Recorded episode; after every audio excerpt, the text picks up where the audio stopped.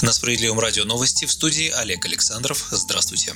Президент России Владимир Путин заявил об отсутствии планов по введению в стране жестких и тотальных ограничений из-за коронавируса. Глава государства посоветовал предпринимателям вместе со специалистами выработать корпоративные меры предосторожности для предотвращения распространения инфекции. По мнению Путина, не помешает проконсультироваться с врачами, поговорить с ними о том, что в данном конкретном случае или на данном конкретном предприятии было бы эффективно с точки зрения профилактики. Высказался президент и по теме удаленной работы. К ней много вопросов, отметил Путин и призвал продолжить ее законодательное совершенствование. В июле Госдума на пленарном заседании приняла в первом чтении законопроект об особенностях регулирования дистанционной работы. Инициатива дополняет и детализирует положение главы 49.1 Трудового кодекса. Законопроект содержит нормы, касающиеся рабочего времени и отдыха работников, выполняющих свои обязанности удаленно, регламентирует типы дистанционной занятости, основания для их применения, а также порядок взаимодействия работника и работодателя. Как сообщил в среду министр труда и социальной защиты России Антон Котяков, сейчас на удаленку перешли около 7% трудоустроенных россиян. Это порядка 3 миллионов 700 тысяч человек. Котяков отметил, что важна ясность по тем спорным вопросам, которые возникают у работодателя и работника при организации удаленной занятости.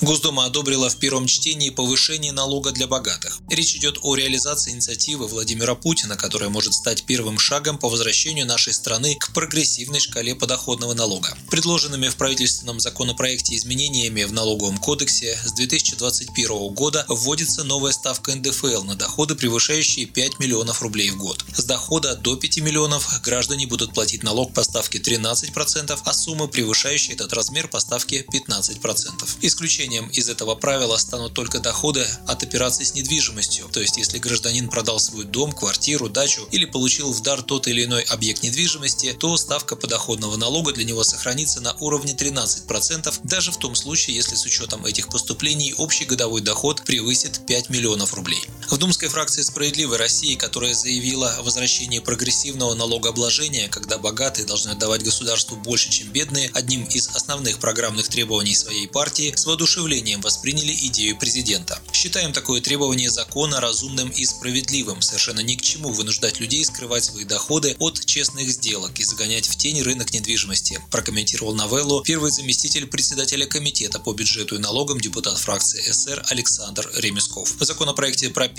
что дифференцированная ставка 13-15% будет действовать для граждан, получивших доходы от долевого участия в строительстве, от выигрышей в азартных играх, от различных операций с участием ценных бумаг, а также прибыль от контролируемых иностранных компаний и от участия в инвестиционном товариществе. И, конечно же, эта ставка будет действовать в отношении граждан, чья официальная заработная плата превышает 5 миллионов рублей в год, то есть прежде всего топ-менеджеров государственных и частных предприятий. По оценке Минфина, повышенная 15% ставка НДФЛ будет применяться в отношении примерно 1% работающих россиян с высокими доходами. Увеличение подоходного налога обеспечит поступление в бюджетную систему дополнительных 60 миллиардов рублей в 2021 году. Они целевым образом будут направляться на лечение детей с редкими тяжелыми заболеваниями.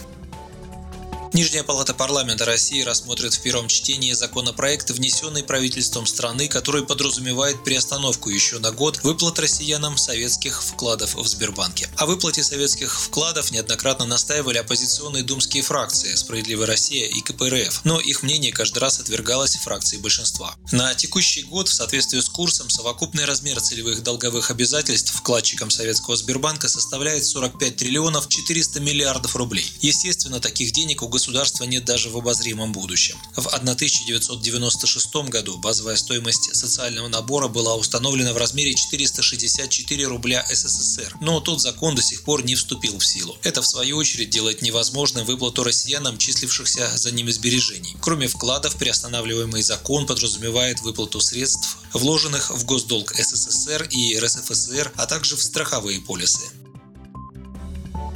В сентябре текущего года в Москве зарегистрирован 10 331 договор ипотечного жилищного кредитования. Это в 1,6 раза больше, чем в сентябре прошлого года, когда было зарегистрировано 6600 договоров и на 3% больше, чем в августе. Такие данные содержатся в ежемесячном отчете столичного управления Росреестра. Четвертый месяц подряд число зарегистрированных договоров ипотечного кредитования в столице устойчиво растет и по итогам сентября приблизилось к рекордному мартовскому показателю показателю текущего года, преодолев порог в 10,3 тысячи ипотек.